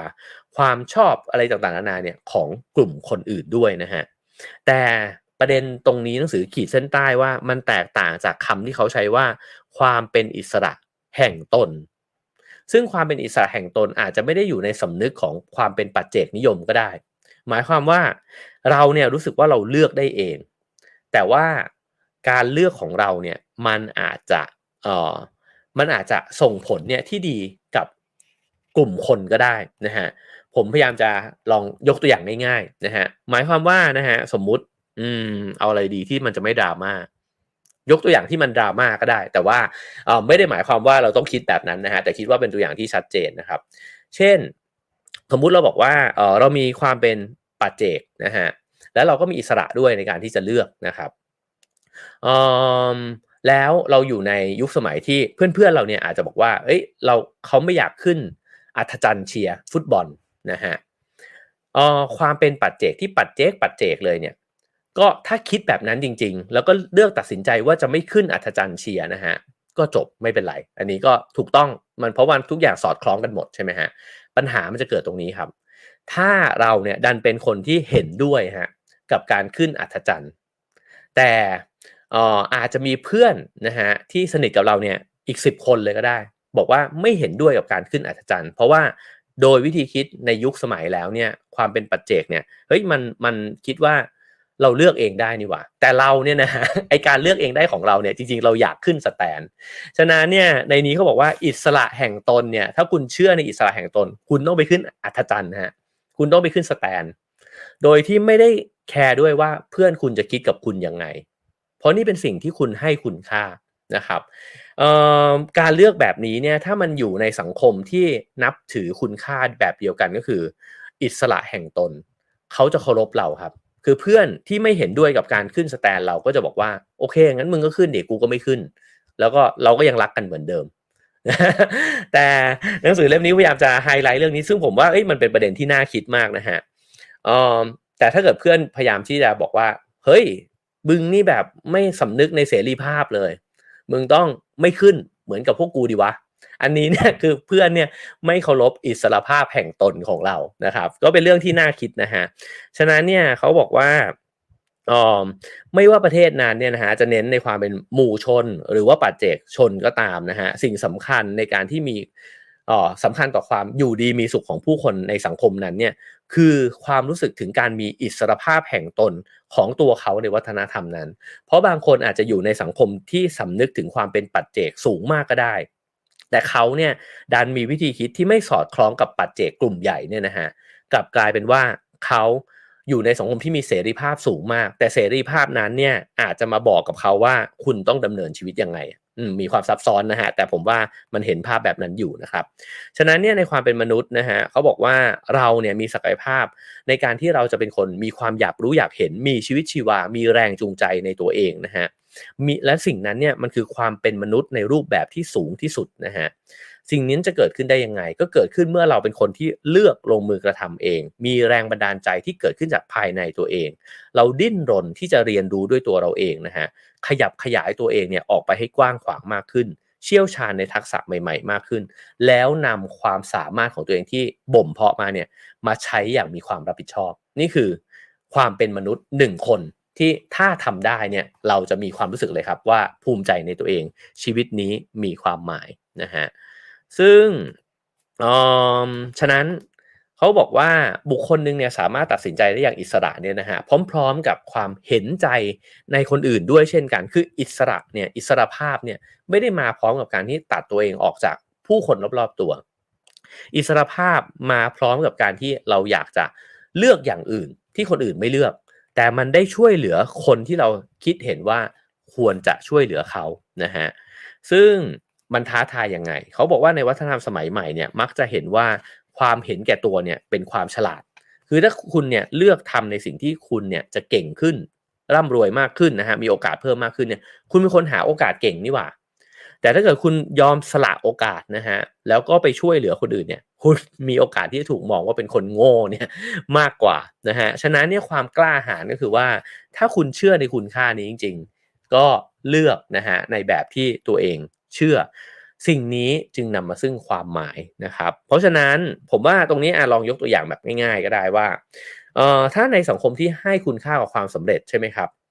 สมมุติผมเรียนมาด้วยกันกับเพื่อนคนหนึ่งอ๋อเราเรียนมัธยมเรียนมหาวิทยาลัยมาเหมือนกันเลยนะฮะ พอเลิกพอจบมหาวิทยาลัยออกมาแล้วเนี่ย ผมดันต้องมาดูแลพ่อแม่ที่เขาอาจจะป่วยนะฮะส่วนเพื่อนเนี่ยจเจริญในหน้าที่การงานมาก ๆเลยนะครับ แล้วก็โอ้เด่นดังมากมายเลยในสังคม ผมอาจจะโทษตัวเองมากๆเลยก็ได้ว่า เอ้ยทำไมเรามาอยู่ในสถานะที่มันเป็นแบบนี้นะฮะเพราะผมไม่ให้คุณค่ากับการที่อ๋อดูแลคนอื่นนะฮะแล้วนั่นอาจจะเป็นสิ่งที่ผมเลือกแล้วก็ได้ แต่ถ้าเกิดว่าเรามีความเป็นอิสระที่แท้จริงเนี่ยเราจะไม่ยี่หระเลย กับคุณค่าที่คนอื่นเนี่ยเขาประสบความสำเร็จในแบบที่มันเป็นบรรทัดฐานของสังคมนะฮะฉะนั้นสิ่งเหล่านี้เนี่ยถ้าเราทบทวนตัวเองได้นะครับ แล้วก็เขาบอกว่าเราเนี่ยสำนึกถึงการเลือกของตัวเองได้อย่างแท้จริงนะฮะไอสิ่งต่างๆที่มันจะเกิดขึ้นภายนอกเนี่ยเช่นอ๋อคุณค่าที่คนอื่นประเมินนะครับ หรือความเปลี่ยนแปลงในเรื่องต่างๆ ในชีวิตก็แล้วแต่นะครับ สิ่งเหล่านั้นเนี่ยมันควบคุมไม่ได้ ฉะนั้นต้องควบคุมข้างในนะฮะอันนี้ก็ไปตรงกับพวกสโตอิกไปจริงๆก็ตรงกับธรรมะของพุทธด้วยเหมือนกันนะฮะซึ่งหนังสือเล่มนี้ก็บอกว่าจิตใจที่มันมั่นคงไม่สั่นไหวต่อไอ้เจ้าสิ่งเร้าภายนอก มันก็ต้องเกิดขึ้นจากการฝึกฝนนั่นเองนะฮะฉะนั้นเมื่อฝึกใจแล้วเนี่ยมันมาพร้อมกับอิสระนะฮะอิสระที่แท้จริงก็คือว่า กูเป็นกูแบบนี้แหละก็คือว่าไม่มีใครเข้าใจเงื่อนไขในชีวิตของเราหรอกใช่ไหมครับ ว่าเราโตมาแบบไหนเราเกิดมาแบบไหน พ่อแม่พี่น้องเราอยู่ในเงื่อนไขแบบไหนนะฮะฉะนั้นถ้าเราเอาตัวเองไปวางทาบกับไม้บรรทัดสากล ซึ่งมันไม่มีอยู่จริงนะฮะเราก็จะสั่นไหวกับคุณค่าที่มันแตกต่างกันเหล่านั้น แต่ถ้าเราเชื่อครับว่าชีวิตนี้เราก็เป็นคนเลือกนะฮะเลือกผิดเลือกถูกนะฮะมันก็ ฉันก็เป็นชีวิตแบบนี้แหละนะฮะและนั่นแหละคือความหมายในชีวิตนะฮะเพราะฉะนั้นในบทดึงหนังสือเล่มนี้ก็บอกเหมือนกันว่ามันอาจจะไม่ใช่สิ่งเดียวกันกับความสุขเสมอไปก็ได้นะครับ แต่ว่ามันเป็นการทำในสิ่งที่มันอาจจะหนักอาจจะเหนื่อยนะฮะแต่เราเห็นว่ามันมีความหมายตอบตัวเองได้นะครับผมว่าคนที่มั่นคงในหัวใจเนี่ยมีให้ดูเยอะมาก โดยเฉพาะในฝากฝั่งของศิลปินนะฮะผมเคยสัมภาษณ์พี่คนหนึ่งที่เขาเป็น คนเล่นเขาเคยเป็นมือกีตาร์เล่นเปิดหมวกนะครับ แล้วก็สนใจในเรื่องธรรมะเรื่องจิตวิญญาณเนี่ยมากเลย ฝึกฝึกตนในเรื่องนี้เนี่ยเยอะมากใช้เวลากับการเจริญภาวนาเยอะมากนะฮะเเขาอยู่ในบ้านเป็นบ้านเช่าหลังเล็ก ๆนะครับ แล้วก็ไม่ได้มีความเป็นอยู่ที่คือไม่ได้มีอะไรหรูหราเลยนะฮะแต่เวลาสัมภาษณ์ไปเนี่ยก็สัมผัสได้เลยว่า ก็เนี่ยแหละคือกูคือถ้าเกิดสรุปบทสัมภาษณ์เขาเนี่ยคือเนี่ยแหละชีวิตที่ผมเลือกแล้ว แล้วผมก็เลือกมาแบบนี้ แล้วผมก็ภาคภูมิใจกับทางเลือกที่ผมเลือกนะฮะเพราะฉะนั้นเวลาที่ได้คุยกับคนแบบนี้เราก็จะรู้สึกว่า เออว่ะไม้บรรทัดที่เราเคยวัดเนี่ย มันมันไม่จำเป็นจะต้องเป็นไม้บรรทัดนั้นเสมอไปนะฮะโอเคมาถึงข้อสุดท้ายครับ ก็คือเมื่อเราเนี่ยเป็นตัวของตัวเองแล้วนะฮะแล้วเราเลือกผิดเลือกถูกมาตลอดเนี่ย มันจะสร้างตัวเราตัวหนึ่งขึ้นมา นั่นคือ ถ้าเรามุ่งมั่นกับมัน และตั้งใจทำชีวิตมาอย่างดีเนี่ย เราจะมันจะนำพาเรามาสู่ความเป็นเลิศในอะไรบางอย่าง ในนี้มีประโยคหนึ่งที่พูดบอกว่า มีความงามบางอย่างอยู่ในความเป็นเลิศ ไม่ว่าด้านไหนก็ตาม ผมเห็นด้วยสุดๆนะฮะ เวลาที่เราไปยืนจ้องภาพเขียนของศิลปินชั้นเลิศนะฮะ มันทรงพลังเหลือเกิน เวลาเราดูเมสซี่ดูโรนัลโดเนี่ยวาดลวดลายอยู่ในสนาม เรารู้สึกว่ามันโคตรสวยเลย บางทีเหมือนดูคนเต้นเต้นรำหรือว่าบางคนเนี่ยบอกว่าเหมือนคนลงไปเขียนบทกวีอะในสนามฟุตบอลนะฮะมันเป็นสิ่งเหล่านั้นอยู่จริงนะฮะแล้วผมคิดว่าทุกอย่างเลยที่มันถูกเทรนมาเป็นอย่างดีนะครับ มันมีความงามอยู่ในนั้นจริง ๆ ซึ่งสิ่งเหล่านี้เนี่ยมันก็คือการดึงตัวเองอันนี้ในหนังสือ How to Live a Good Life ก็พูดไว้ในบท Stoic นะฮะว่า Stoic ก็เชื่อว่าการที่เราเนี่ยดึงตัวเองไปสู่สภาวะที่มันสูงที่สุด หรือว่าตั้งไว้ตรงนั้นนะฮะแล้วก็พยายามที่จะทำตัวเองเนี่ยให้อยู่ในสภาวะที่มันสูงที่สุดอยู่เสมอนะครับ เราจะมีพลัง แล้วเราก็จะมีความภาคภูมิใจเนี่ย กับชีวิตของเรา แล้วผมคิดว่าเราตื่นมาเรารู้ด้วยว่าเราจะทำอะไร มันมีความหมายนะฮะฉะนั้นในแต่ละคนที่จะปฏิบัติหน้าที่เนี่ยมันต้องการศักยภาพที่ต่างกัน บางคนเนี่ยงดงามด้วยความแข็งแกร่งของร่างกาย บางคนงดงามด้วยความฉลาดหลักแหลมใช่ไหมฮะบางคนก็งดงามด้วยความอ่อนโยนของจิตใจนะฮะฉะนั้นเนี่ยแต่ละคนเนี่ยมันมีเหลี่ยมมุมที่มันมีคุณค่าใหญ่เนี่ยนะฮะของตัวเองเนี่ย แล้วมันถูกบ่มเพาะมาผ่านชีวิตเนี่ยไม่เหมือนกันใช่ไหมครับ แต่ถ้าเกิดว่าเราสามารถรับรู้สิ่งนั้นและใช้สิ่งนั้นเนี่ยแล้วดึงศักยภาพสูงสุดมันออกมา เราจะพบความงาม และความงามนั้นจะเกิดขึ้นในตัวเราเลยฮะ ในตัวตนของเราเลย ในทุกอย่างที่เราวาดลวดลายไปนะฮะแล้วก็มันไม่จบที่เรา เพราะมันจะมีคนมารับรู้ความงามนั้นด้วยนะฮะคนที่ปรุงอาหารเก่งก็จะมีคนมาชิมอาหารคุณใช่ไหมครับ คนที่วาดรูปเก่งก็จะมีคนที่มาชื่นชมรูปวาดคุณ นะฮะสิ่งเหล่านั้นเนี่ยเขาบอกว่านักปรัชญาชื่อจอห์นรอลเนี่ยเขาก็พูดว่ามนุษย์เพลิดเพลินกับการใช้ความสามารถ ที่พวกเขาพบว่ามีอยู่ในตัว ไม่ว่าจะโดยกำเนิด หรือการฝึกฝนอย่างเข้มข้นก็แล้วแต่นะฮะและความเพลิดเพลินนี้เนี่ยจะยิ่งทำให้ความสามารถเนี่ยถูกค้นพบเพิ่มมากขึ้นเรื่อยๆ และยิ่งมีความซับซ้อนมากขึ้นเรื่อยๆ คือตอนแรกเราอาจจะไม่เก่งฮะแต่พอเราเริ่มทำสิ่งนั้นเนี่ยอย่างตั้งอกตั้งใจไปเรื่อยๆ เราจะเริ่มเก่ง พอเริ่มเก่งมันเริ่มงาม พอเริ่มงามเราเริ่มรักมันใช่ไหมฮะพอเราเริ่มรักมัน เรายิ่งทุ่มเทกับมันมากขึ้นบีกมันยิ่งงามมากขึ้นบีกมันยิ่งสนุกเลยฮะคราวนี้ชีวิตเต็มไปด้วยความเพลิดเพลินละ เพราะว่ากงล้อมันหมุนแล้วนะฮะไอ้เจ้าสิ่งนี้เนี่ยผมว่ามันวัดกันที่คนคนหนึ่งเลือกเพื่อตัวเองก่อนหรือเปล่าในตอนแรกคือเลือกด้วยตัวเองเนี่ยจากบทที่แล้วเนี่ยนะฮะว่าเราเลือกจากตัวตนภายในของเราหรือเราเลือกจากไอ้เจ้าอิทธิพลของ ข้างนอกที่พยายามจะโน้มน้าวเราไป ถ้าเลือกแล้วเราได้มีความมุ่งมั่นใส่ลงไปเนี่ยมากที่สุดแล้วหรือยังนะฮะถ้ามันมากที่สุดเนี่ยมันจะหมุนแรงเสียดทานไออันแรกที่มันยากที่สุดเนี่ยไปให้ได้นะครับผมว่าเปรียบง่ายๆ ก็เหมือนกับการวิ่งมาราธอนนะมันไอจะวิ่งผ่าน 20 โลไปได้นี่มันยากมากนะฮะแต่ถ้าลองผ่าน 20 ผ่าน 30 ไปปุ๊บนี่จากนั้นเริ่มเพลินนะครับ คราวนี้เขาบอกว่าเราเนี่ย รู้สึกว่ามีความสามารถมีความเชี่ยวชาญ แล้วก็มีทักษะนะฮะสิ่งเหล่านี้เนี่ยมันจะช่วยเรามากเลย กับการที่เราจะตระหนักถึงความรู้สึกดีกับตัวเองนะฮะความสามารถก็คือความต้องการพื้นฐานทางจิตใจ มันเป็นประโยชน์สูงสุดกับตัวเราที่จะพัฒนาทักษะเนี่ยออกไปในวงกว้าง เพราะเราไม่มีวันรู้เลยว่าทักษะไหนเนี่ยมันจะช่วยเราไว้ แล้วก็การใช้เวลาที่ดีที่สุดของเราก็น่าจะเป็นการพัฒนาและขัดเกลาทักษะบางอย่าง ที่จะมีประโยชน์ในภายหลัง ถามว่าทำไมเราถึงฟุ้งซ่านเราถึงรู้สึกเซ็งๆนะฮะเวลาที่ถ้าในช่วงเวลาหนึ่งเลย เราไม่ได้ฝึกอะไรใหม่ เราไม่ได้ทำอะไรที่มันเป็นประโยชน์กับตัวตัวเราเองเลย นั่นก็คือทำให้รู้สึกว่าชีวิตไม่มีความหมายเช่นกันนะฮะฉะนั้นเนี่ยในช่วงเวลาที่ไม่เช่น ช่วงเวลาว่างเนี่ยลุกขึ้นมาทำอะไรสักอย่างครับ ลุกขึ้นมาเรียนรู้อะไรบางอย่างใหม่ๆนะฮะเราจะมีความรู้สึกว่ามันมี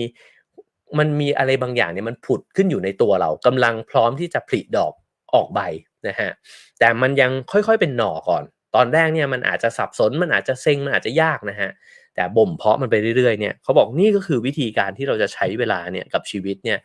แล้วสร้างความหมายของชีวิตเราขึ้นมานะฮะเรียนรู้สิ่งใหม่ ๆ แล้วก็บ่มเพาะมันนะครับ แล้วก็เป็นเรื่องสำคัญที่จะเข้าใจว่าความเชี่ยวชาญเนี่ยอันเป็นแหล่งที่มา ของความหมายเนี่ยไม่จำเป็นว่าจะต้องเป็นเรื่องวิเศษวิโสก็คล้ายๆกันกับเรื่องว่า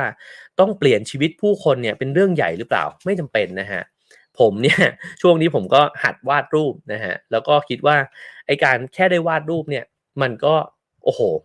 ดีมากๆแล้วอะมันฟินมากๆแล้วนะฮะฉะนั้นเนี่ยไม่จำเป็นจะต้องออวาดได้สวยเท่าเลโอนาร์โด ดาวินชีก็ได้นะครับ แต่ว่านี่แหละคือหน่อเล็กๆ ที่มันผุดขึ้นในใจเรานะฮะฉะนั้น มันส่งผลอะไรด้วยนะครับ เวลาที่เราเริ่มเชี่ยวชาญ เราจะเริ่มมีความรู้สึกดื่มด่ากับสิ่งนั้นนะฮะตอนวาดไม่คล่องมันติดขัดขัดแต่พอเริ่มวาดคล่องแล้วคราวนี้มันแล้วฮะเหมือนกันกับทุกเรื่องนะฮะตอนจับคอร์ดกีตาร์ใหม่ ๆ มันน่าเบื่อมากใช่ไหมฮะแต่ว่าพอเริ่มเปลี่ยนคอร์ดคล่องดีดเป็นแล้วนะฮะคราวนี้ ลิดเพลินแล้วก็มันนะฮะสิ่งเหล่านี้เป็นเรื่องเดียวกันทั้งหมดนะฮะก็คือการเข้าถึงตัวตนที่แท้จริง ผ่านการบ่มเพาะความเชี่ยวชาญ แล้วนำไปสู่ความงามของชีวิต ผมว่าร้อยเรียงสามประโยคนี้ดูนะฮะว่าเราได้เข้าถึงตัวตนที่แท้จริงของเราแล้วหรือยังนะฮะหรือเราได้เลือกในการที่ดำเนินไปบนเส้นทางที่มันเป็นความต้องการภายในของเราเนี่ยมากน้อยแค่ไหน นะฮะแล้วเรามีอิสระในการที่จะเลือกสิ่งนั้นหรือเปล่านะครับ ถ้ามีแล้วก็เลือกแล้วก็ฝึกฝนมันนะครับ ฝึกฝนมันจนกระทั่งมันเพลิน พอมันเพลินมันจะงามนะครับ คราวนี้ชีวิตก็จะงามทันทีนะฮะพอเรามีความเชี่ยวชาญในสิ่งใดสิ่งหนึ่งแล้วนะฮะมันก็จะเติมเต็มตัวเราเอง มากกว่านั้นมันยังเติมเต็มสังคมด้วยครับ เพราะว่าศักยภาพที่สูงของเราเนี่ยมันจะไปมีบทบาทนะฮะกับ บางส่วนของสังคมเนี่ยอยู่ดีนะฮะถ้าเกิดว่าคุณเชี่ยวชาญในเรื่องศิลปะนะฮะมันก็จะไปเสริมในส่วนนั้นเชี่ยวชาญในเรื่อง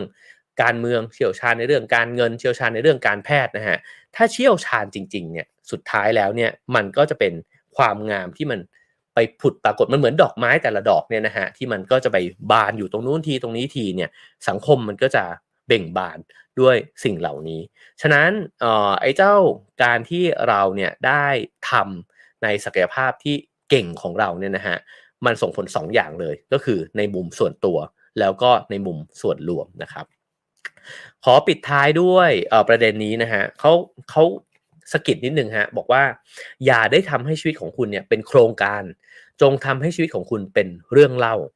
ราะคนเราเนี่ยโดยเฉพาะในโลกตะวันตกนะฮะผมว่าโดยเฉพาะหนังสือ how to เลยเล่มเนี่ยมักจะชวนเราเนี่ยตั้งเป้าของชีวิตเนี่ยเป็นโครงการฮะโดยที่บอกเลยว่า เอ๊ะเราควรจะมีเป้าหมายอะไรที่มันชัดเจนนะฮะแล้วก็ต้องหันซอยเวลาลงมาใช่ไหมครับ มันมีประโยชน์นะฮะแต่อย่าไปแข็งเกรงกับมันขนาดนั้น เพราะไม่งั้นเนี่ยมันกลายเป็นว่าเราวัดผลทุกสิ่งทุกอย่างในชีวิตเนี่ย ไปให้มันต้องเป็นไปตามแผนเนี่ยตลอดเวลา มันเหมือนมี KPI นะมี OKR เนี่ยให้กับชีวิตของตัวเองเนี่ยตลอดเวลานะครับทำได้จะทำมันหลวมๆพอนะครับเพราะจริงๆเนี่ยชีวิตมันเต็มไปด้วยอุบัติเหตุ มันไม่เป็นไปตามโครงการที่เราคาดหวังหรอกนะฮะเขาบอกว่ามันเป็นเรื่องเล่ามากกว่า ลองเปิดพื้นที่ฮะให้มีคนบางคนกระเด็นเข้ามาในชีวิตบ้างนะครับ ให้บางอย่างมันล้มพังลงไปบ้างนะครับ ให้ ไอการเลือกของเรามันอาจจะเป็นความผิดหวังบ้างก็ได้ สิ่งเหล่านี้มันเป็นเรื่องเล่าพอเราเปลี่ยนมันเป็นเรื่องเล่ามันไม่ใช่โปรเจกต์ที่พังฮะมันเป็นเรื่องเล่าที่เราเล่าให้ฟังได้ว่า เออ ตอนนั้นเลือกผิดว่ะแล้วก็เรียนรู้สิ่งนี้นะฮะทันทีที่เรามองชีวิตเป็นแบบนี้เนี่ยมันจะส่งผลอะไรหลายอย่างเลย มันจะเห็นว่าชีวิตมันรุ่มรวยเต็มไปด้วยเรื่องราวเต็มไปด้วยความรู้สึกที่หลากหลายนะฮะมันจะเห็นว่าชีวิตมันกำลังสอนอะไรบางอย่างเราอยู่ และจริงๆมันเป็นความเพลิดเพลินและความบันเทิงด้วย ในการที่จะใช้ชีวิตเนี่ยให้มัน เป็นไปตามสิ่งที่เราตัดสินใจนะครับ ผมปิดท้ายด้วย 2 อุปมานะฮะอุปมาหนึ่งเนี่ยเป็นตำนานเก่าแก่ทางโลกตะวันออก ผมเคยอ่านเจอเรื่องนี้เนี่ยในหนังสือของเลโอตอสตอยนะครับก็คือหนังสือคำสารภาพเนี่ยเขาเล่าว่าชีวิตเขาเนี่ยมันเหมือนกับเรื่องนี้เลย คือผู้ชายที่วิ่งไปนะฮะแล้วก็ถูกเสือเนี่ยวิ่งไล่ วิ่งหนีเอาชีวิตรอดฮะ สุดท้ายเนี่ยมาถึงขอบเหวเพราะจะกระโดดลงไปเนี่ยก็กลัวเสือใช่ไหมฮะ วิ่งตามข้างหลังเขาก็เลยกระโดดแวบลงไปเจอจระเข้ครับจระเข้เนี่ยอ้าปากรออยู่ข้างล่าง ก็เลยคว้ากิ่งไม้เอาไว้ สุดท้ายเขาห้อยแขวนเนี่ยอยู่บนกิ่งไม้กิ่งนั้น แล้วปรากฏว่าหนูสองตัวเนี่ยเดินออกมาค่อยๆ แทะกิ่งไม้นั้น สรุปครับ มันอุปมาอะไร มันอุปมาว่าชีวิตคนเราอะหนีความตายไม่พ้น แล้วความตายก็เหมือนหนูสองตัวที่กำลังแทะกิ่งไม้อยู่ สุดท้ายแล้วเนี่ย คุณก็จบชีวิตลงอยู่ดี ตอลสตอยคิดคิดเรื่องนี้นะฮะ แล้วก็ครุ่นคิดจนกระทั่งเราอาจจะเรียกได้ว่าเขาอยู่ในสภาวะซึมเศร้าเลยก็ได้นะฮะ แต่หนังสือเล่มนี้บอกว่าเรื่องเล่าอันเนี้ยในเวอร์ชั่นเซนเนี่ยนะฮะมันเล่าต่อครับ มันเล่าต่อว่า บนกิ่งไม้นั้นเนี่ยมันมีเถาวันที่มีเถาสตรอเบอรี่อยู่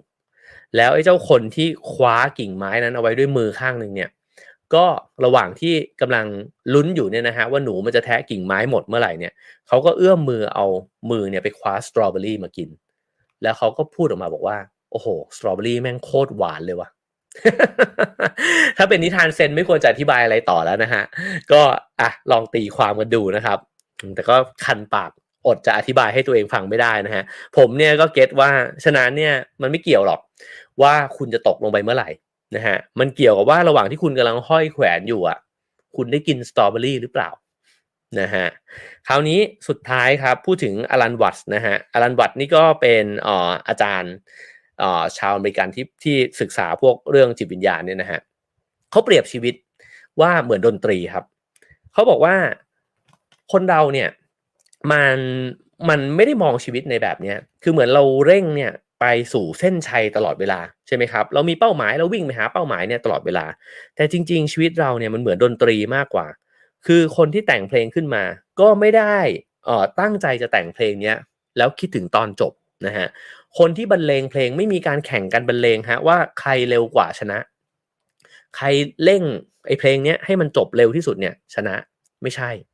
แต่มันคือความหมายในดนตรีนั้นต่างหากแล้วดนตรีมันจะเพลาะเนี่ยเมื่อคุณตั้งใจบรรเลง มันช้าบ้างก็ได้ เร็วบ้างก็ได้ มันเป็นท่วงทำนองของเพลง แล้วก็เป็นท่วงทำนองของชีวิตนะฮะฉะนั้นเนี่ยความหมายของเพลงมันอยู่ที่ระหว่างที่คุณกำลังบรรเลงอยู่ มันไม่ได้อยู่ที่ตอนจบ เพราะทุกเพลงมันจบชัวร์อยู่แล้ว เราทุกคนทราบดีนะฮะว่าทุกเพลงของเรามันจบอยู่แล้ว แต่จะรีบบรรเลงไปทำไม นะฮะใส่ใจตัวโน้ตระหว่างทางเนี่ยบ้างหรือเปล่านะฮะฉะนั้น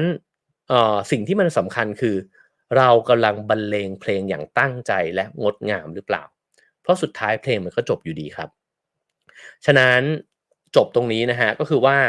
ตอนนี้ทุกๆ คนเนี่ยห้อยแขวนอยู่บนกิ่งไม้นั่นแหละครับ ทุกๆ คนกำลังอยู่ระหว่างเพลงนะฮะขึ้นต้นมาเรียบร้อยละนะครับไม่รู้เหมือนกันดำเนินไปถึงช่วงไหนของเพลงละเศษสองส่วนสามเศษสามส่วนสี่เศษสี่ส่วนห้านะฮะ แต่เรายังบรรเลงเพลงอยู่ครับ ทุกวันเราตื่นขึ้นมาบรรเลงเพลงนะฮะเราจะบรรเลงแบบไหน เพลงที่เราบรรเลงให้เราฟังอยู่เนี่ย มันเพลาะหรือเปล่า หรือเรากำลังเร่งจังหวะมันไปสู่อะไรเหรอนะครับ แล้วอย่าลืมว่าไม่มีใครรู้นะครับว่าเพลงจบเมื่อไหร่ อาจจะเป็นวันนี้หรือพรุ่งนี้ก็ได้ นะครับโอเคครับ ทั้งหมดนั้นจากหนังสือเล่มนี้นะฮะ A Wonderful Life นะครับลองไปซื้อหามาอ่านกันได้นะครับ ก็ยังมีเรื่องราวในบทช่วงแรก ๆเขาก็จะวิเคราะห์นะฮะว่าเออไอ้เจ้าความหมายของชีวิตนี้เนี่ยมันหายไปตอนไหนยังไงนะครับก็เป็นรายละเอียดที่น่าอ่านเลยทีเดียวนะฮะวันนี้ผมหยิบมาฝากกัน 4 เรื่องด้วยกันนะฮะที่จะทำให้ชีวิตเราเนี่ยมีความหมายนะครับหนึ่งก็คือ จงทุ่มเทให้กับความสัมพันธ์นะฮะสองช่วยเหลือคนอื่น ก็คือการช่วยเหลือตนเองนะฮะก็อายุยืนขึ้นด้วยนะครับ แล้วก็รู้สึกเต็มเปี่ยมในตัวเองด้วยนะฮะสามเป็นอย่างที่คุณเป็น อย่าไปให้เสียงอย่างอื่นเนี่ยมันดึงเราไปมากนะนะฮะสี่บ่มเพาะความสามารถให้ไปถึงศักยภาพที่สูงสุดของตัวเรา แล้วนำมันออกมาใช้อย่างสร้างสรรค์ นั่นจะเป็นความงามของตัวเอง และความงามของสังคมที่เราอยู่ด้วยนะฮะ โอเคครับผมก็เชียร์ให้ไปซื้อหามาอ่านกันนะครับ A Wonderful Life นะครับ Frank Martella นะครับ แล้วก็ผู้แปลคือพี่อ๋องวุฒิชัยกฤษณะประกรณ์กิจนะฮะสำนักพิมพ์ Being นะครับผมโอเคครับ ก็เช่นเคยครับ ให้คะแนนความพึงพอใจเข้ามาได้นะฮะห้าสี่สามสองหนึ่งศูนย์นะครับ ฟังวันนี้แล้วเป็นยังไงบ้างนะครับ ชอบไม่ชอบยังไงก็คอมเมนต์ได้นะครับ แล้วก็ฝากกดไลค์กดแชร์นะฮะกดติดตามช่องกันไว้ได้นะครับ แล้วก็สามารถให้การสนับสนุน รายการ Have a nice day นะครับ ได้ตามเบอร์บัญชี แล้วก็ QR code ที่ปรากฏอยู่บนหน้าจอนะครับ ขอบคุณสปอนเซอร์ของเราด้วยนะฮะ ขอบคุณเท่าแก่น้อยนะครับ ใช้ชีวิตให้มีรสชาติ ถ้าสาหร่ายต้องเท่าแก่น้อยนะครับผม โอเค เดี๋ยวเราไปคุยกันต่อนะฮะ ใน Clubhouse ว่า คิดเห็นยังไงบ้างนะครับ กับเรื่องนี้นะครับ โอ้ให้คะแนนเข้ามาเพียบเลยนะฮะ ขอบคุณทุกๆ คะแนนเลยนะครับผม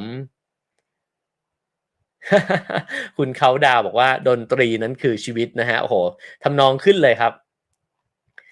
โอเคครับ ผมขอบคุณมากครับ แล้วก็ขอบคุณทุกท่านที่ฟังย้อนหลังด้วยนะครับ ผมพรุ่งนี้เจอกัน7จ็ดโมงเช้าเช่นเคยนะครับ วันนี้เดี๋ยวไปต่อกันในคลับเฮาส์ครับ Have a nice day ครับ